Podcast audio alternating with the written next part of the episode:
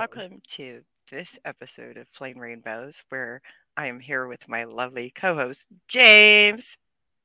Yay! Happy Pride, everyone. And then we have the privilege of being joined by this wonderful fellow by the name of Marlin. Marlin grew up Beachy and is here to talk about some of that experience. So, hi, Marlin. Would you like to say a few words about yourself? Hello. Welcome. I'm Marlin. Thank you. I was raised in the Beachy community in central Kentucky until I was around 21 and subsequently left. And now I'm living the big city dream in Nashville, Tennessee. So what made you leave? Well, the abridged version is I came out, the pastor wasn't happy, eventually kicked me out. And funny enough, my parents gave their blessing for me to leave. Ooh. Yeah. Wow. That's interesting. Yeah, I don't think it happens very often, but basically what happened was I came out when I was 19. To the pastor of the church and the other two preachers after a Wednesday night prayer meeting. Yeah.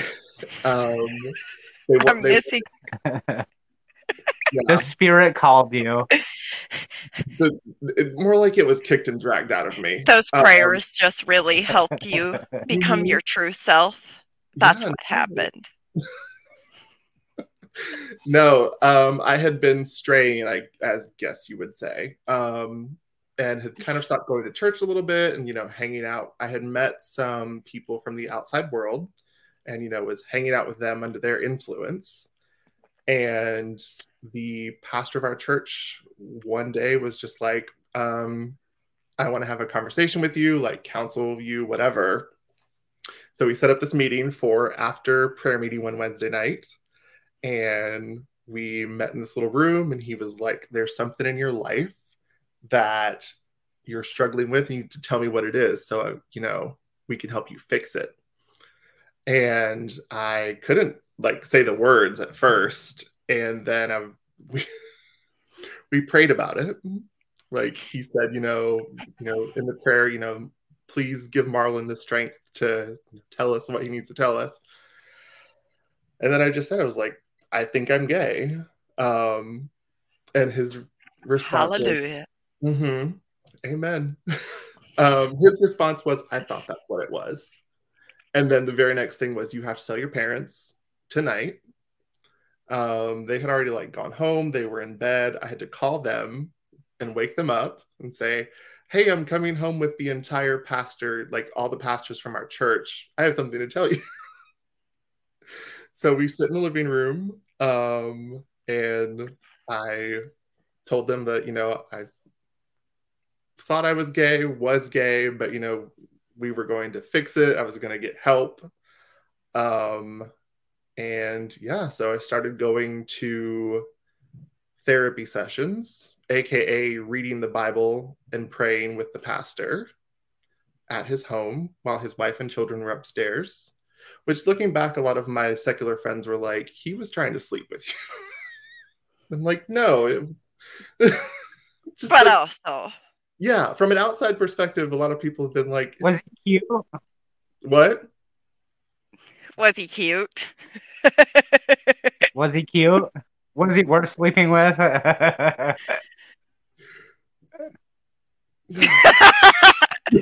Too far, James. Too far.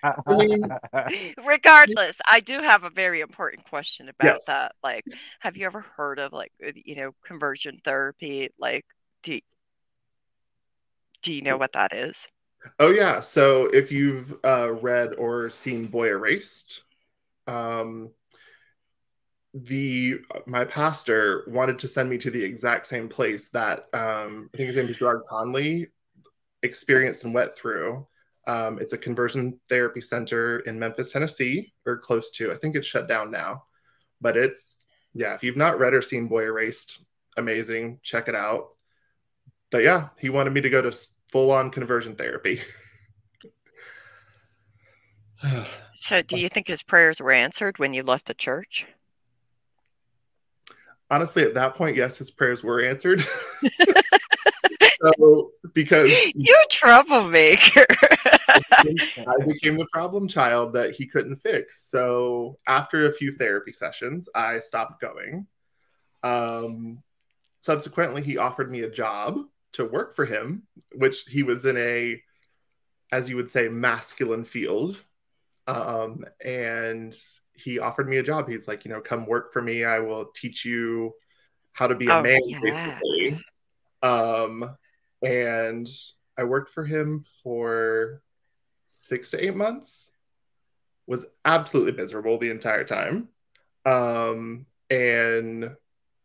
finally got to a point where I couldn't take it and I was ready to quit. And literally the day I was going to quit, he says, he's like, we need to talk. He said, you don't want to listen. You don't want to let me help you, you know, fix your life. And, you know, basically like, we're done. And I was like, okay. And I had a breakdown in the car, right all the way home. Called my parents and was like, hey, this is what happened. And I got home and we sat down and we talked and they basically said, they're like, okay, that was the straw. They're like, okay, this is, you don't have to be Mennonite. You don't have to, you know, go to our church. Want you to find a church and like still be a Christian and stuff, but like, you don't have to be Mennonite anymore. Which this was like fall. I still like continued to go to the church until around the new year. And then I wrote a letter and was basically, I said, I'm renouncing my membership effective this date. I am no longer a member of this church. I am no longer a part of this community. 6 months later, he read the letter to the entire church and then said, we need to have a vote to excommunicate Marlin, after I had already renounced my membership. So it didn't make a lot of sense to me, but that was his like saving grace to be like, Marlin's gone. So what does excommunication mean?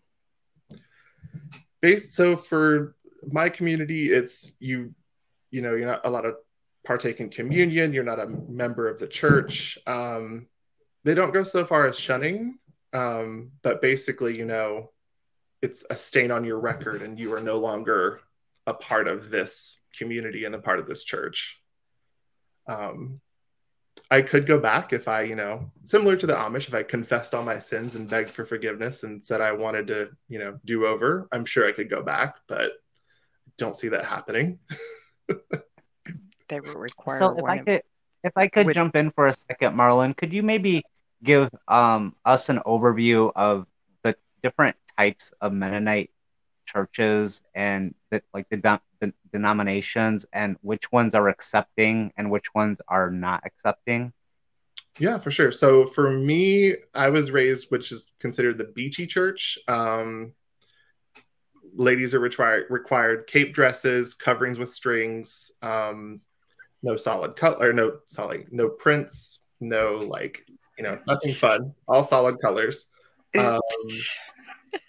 Funny enough, growing up, I thought the word conservative meant liberal, because when my family members would, you know, leave the Beachy church and go to the more liberal church where, you know, women could wear skirt and blouses and things, it was called the conservative church. So that was... going to the conservative church. They have musical instruments. And then it goes... Sorry, go ahead. Yeah, which church is the most... Like, yeah, which church... Churches of the Mennonites are accepting of LGBTQ. So there is a sect that is, I guess they consider themselves liberal Mennonite or Anabaptist. Funny enough, there's one in Seattle that is hugely, like, they partner with Black Lives Matter. They partner with, like, all the LGBTQ organizations. That's fantastic. Sorry? That's fantastic. I love that. Yeah, I love to hear that. Yeah. Yeah, I was very curious one day. I was like, let me just Google and see what's around. And yeah, there are definitely more liberal Mennonite churches. They don't dress Anabaptist anymore. Like, they assimilate. You would never know that they were Anabaptist unless they told you. But yeah, there are very liberal sects of the Mennonite Church that are LGBT affirming. Where I come from and where, you know, my family comes from, it is still not allowed or condoned. Didn't the Mennonites kind of have a big split over LGBTQ rights like a couple years ago? Mm-hmm. Yeah. I think the more like global organization had a pretty big split within like the Mennonite Church USA. Yes. Yeah. I remember hearing about that. Yeah. It hasn't trickled down to my area though. Yeah. It's always interesting to know that there's all these different varieties and flavors. It's almost like, you know, you have a bag of Skittles and you reach in there and you're just trying to get a specific color of Skittles so that it, yeah. Trying to find the one that is your flavor and works for you. Yeah, pretty much. Yeah. But yeah, no, going back to the whole like, excommunication thing, I had another question about that as well. When you say like excommunication, like you're no longer a part of this, but you had already disavowed your membership, you had dissolved that, so yeah. You were no longer a part of that organization anyways, right? Exactly. So but does that mean that like people can still have relationships with you without being put in the bond, or like they can like or they're required to like minister to you, to be a witness to you or something of like, you know, having you return to your faith and all of that good stuff? Yeah. Yeah. There's no bond. I'm still to this day very close with my parents. And like I have family members, like I would say 98% of my family don't acknowledge it at all. I have several family members who are very affirming, have been, you know, completely open and accepting and have loved me regardless of, you know, their views on my lifestyle. I've had one or two that have tried to like reach out and witness and, you know, slide into the DMs and tell me how I'm going to hell for, you know, loving someone. But yeah, there's no shunning or anything like that. I still spend time with my family and see them as much as I can. And they're great.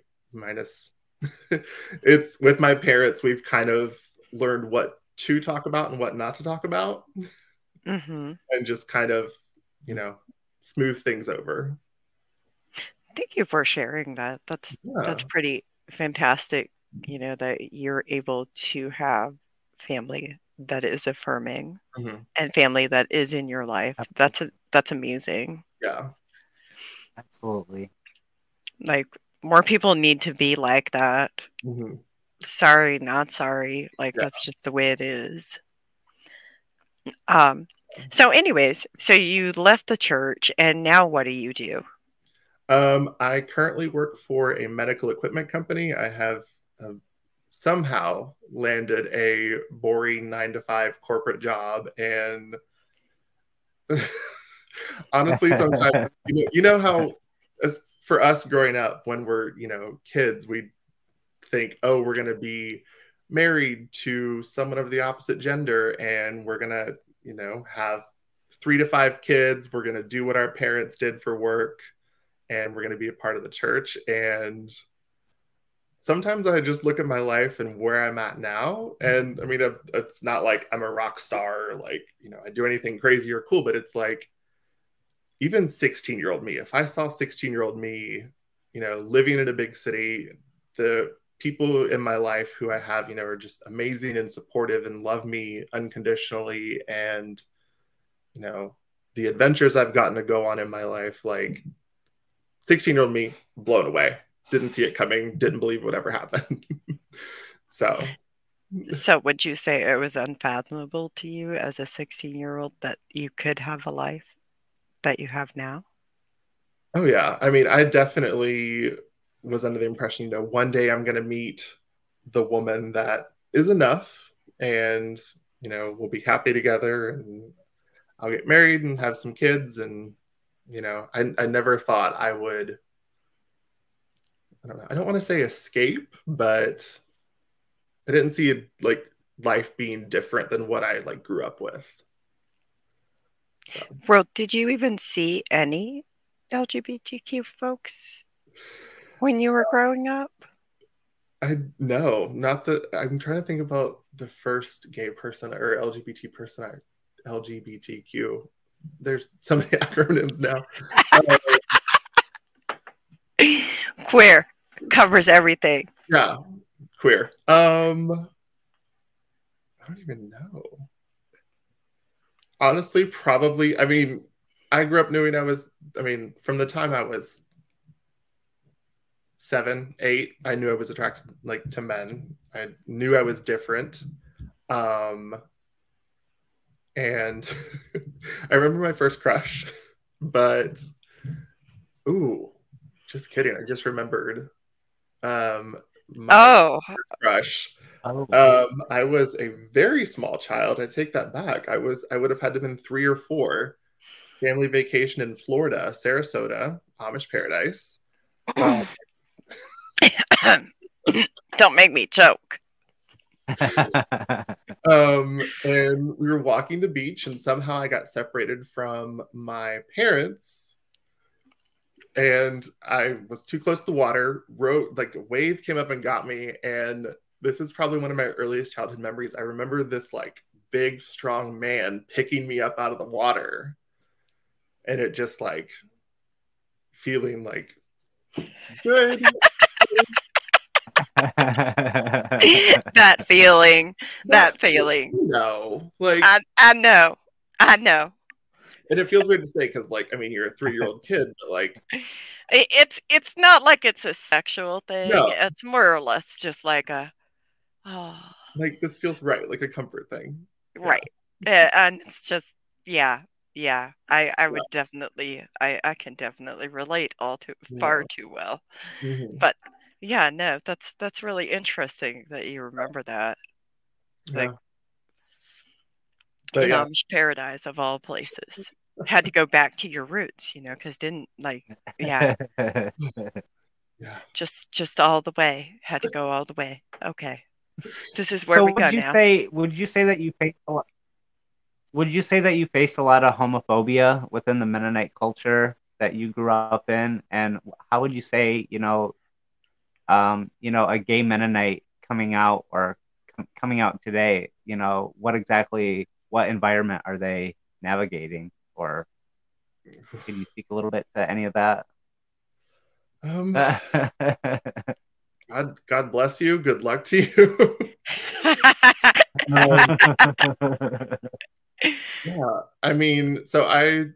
From the few other gay Mennonites that I know, one friend in particular, his family has like kind of the same situation that I'm in. Some family members are accepting, some have been very, absolutely not accepting. It's tough. I would say find someone that you absolutely know you can trust. For me, there was a girl who, she was kind of an outcast. I was kind of an outcast. And we just bonded, and she's the first person that I ever told. And thank God she was instantly just, okay. Like it was a surprise to her, but it wasn't, this is where our friendship ends. And she was like, just amazing and super supportive. There weren't online resources like when I was coming out, right? I didn't know what to Google. I feel like today there are more resources. I mean, I know like you guys are here.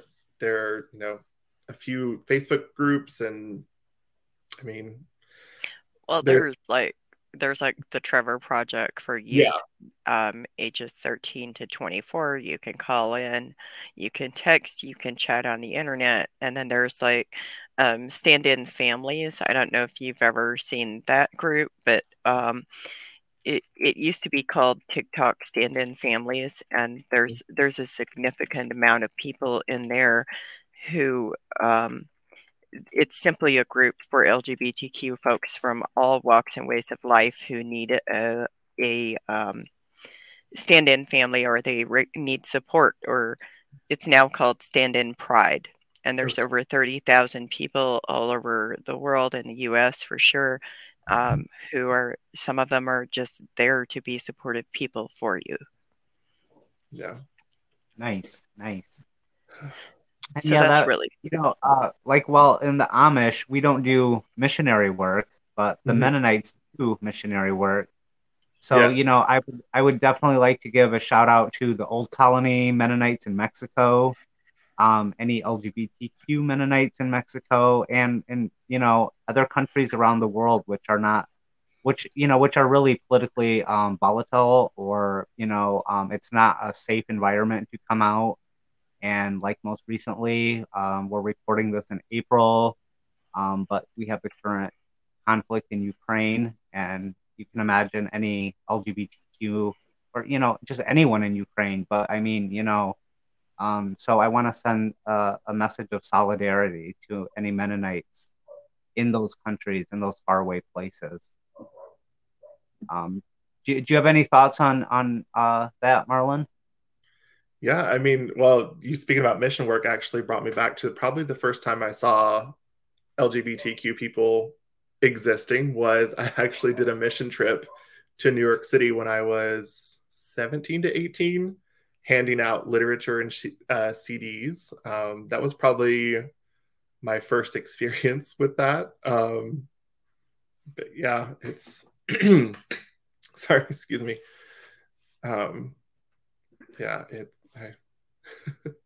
They pass out CDs. What do they do now? Pass out QR codes? I mean, at that point, this was early 2000s. I'm surprised it wasn't still cassettes. I mean, CDs of what? Acapella gospel hymns. Shall we pray? My bad. Amen. We could go back to our Catholic roots and just, do the... Yeah, okay. I think that's how it's done. I'm not sure. It's been a while since I went to a Catholic church, just to check it out. Never been. Yeah. Oh, you should go. You should go. What am I really... I highly encourage you to go. Is it very, takes you back to being in the Amish church? Because it's very ritualistic and long and boring, right? It's definitely, you can tell that's where roots came from. Yeah. I would say so. I felt like it was. But yeah, I felt right at home. It just feels comfortable. I mean, uncomfortable, but comfortable at the same time. It's like the weirdest thing in the world. Like, if you've never experienced it, it can be worth at least one try just to see what it's like. I guess the Catholic Church had too much gold and glitter. That's why the Amish had to break away. I mean, but didn't the Mennonites break away for the same reason? Yeah. Let's not throw stones. I can never remember. Isn't which came first, the chicken or the egg? I can't remember which came first, the Amish or Mennonites. The Mennonites came first. Yes. And then they split with the dude with Jacob Amman over the issue of shunning. Well, the Mennonites just weren't doing it right. We had to go do it right. Yeah. It's kind of the same reason that we're here is we're just following in our ancestors' footsteps and becoming apostates from our church of origin. Very true. Trying to bring it back together. We are our ancestors' wildest dream. I think that for us to be that, James, we would have to go become drag performers. So we should do that. So down. I have the Instagram handle already too. Oh, you're ready? Okay. Oh, yeah. So that's something we have to talk about later, but we got to go there. With that being said, do y'all have any parting words for anybody who listens to this? James, are you still there? Yeah, I'm here. I would just like to tell all of our viewers, we're releasing this for Pride. So happy Pride Month, Mennonites and Amish and those in the Anabaptist umbrella. We don't get to celebrate Pride the way everybody else does, because our churches violate our human rights, and we are not allowed to pursue happiness the way others are. Happy Pride to all the gay Mennonites out there, lesbian Mennonites, bisexual Mennonites, any transgender Mennonites. We got your back, baby. Happy Pride. And Marlin, I'm going to kick it over to you. Okay. Well, I guess I would just say, if you're, struggling or questioning, or, think you're the worst person in the world, you're not. You're valid. You're beautiful. You might think that you're alone, but there is a huge group of people out here who are ready to love you. Happy Pride. As my favorite artist, Casey Musgrave, says, kiss lots of girls or kiss lots of boys. Follow your arrow wherever it points. And I promise, if I'm ever invited back, I'll learn to speak. Say that one more time. I said, if I'm ever invited back, I'll learn how to speak. My words are kind of stumbling. Hey, it happens sometimes. No, thank you very much, both of you. Thank you, James, and thank you, Marlin. Mm-hmm. And I'd like to echo that if you're listening and you're struggling, here's the thing is, sometimes it's not safe to come out. We recognize that. It is not necessary for you to come out to be a valid human being who is worthy of love and compassion and empathy and respect. And to top it all off, just because you are gay or queer or in any form, shape, or way, doesn't mean you're going to hell. Like Marlin said, there's a lot of people out here who are ready to love you and embrace you and help you find your way. So, be true to you and find out who you are. Can I get an amen? Amen. Amen.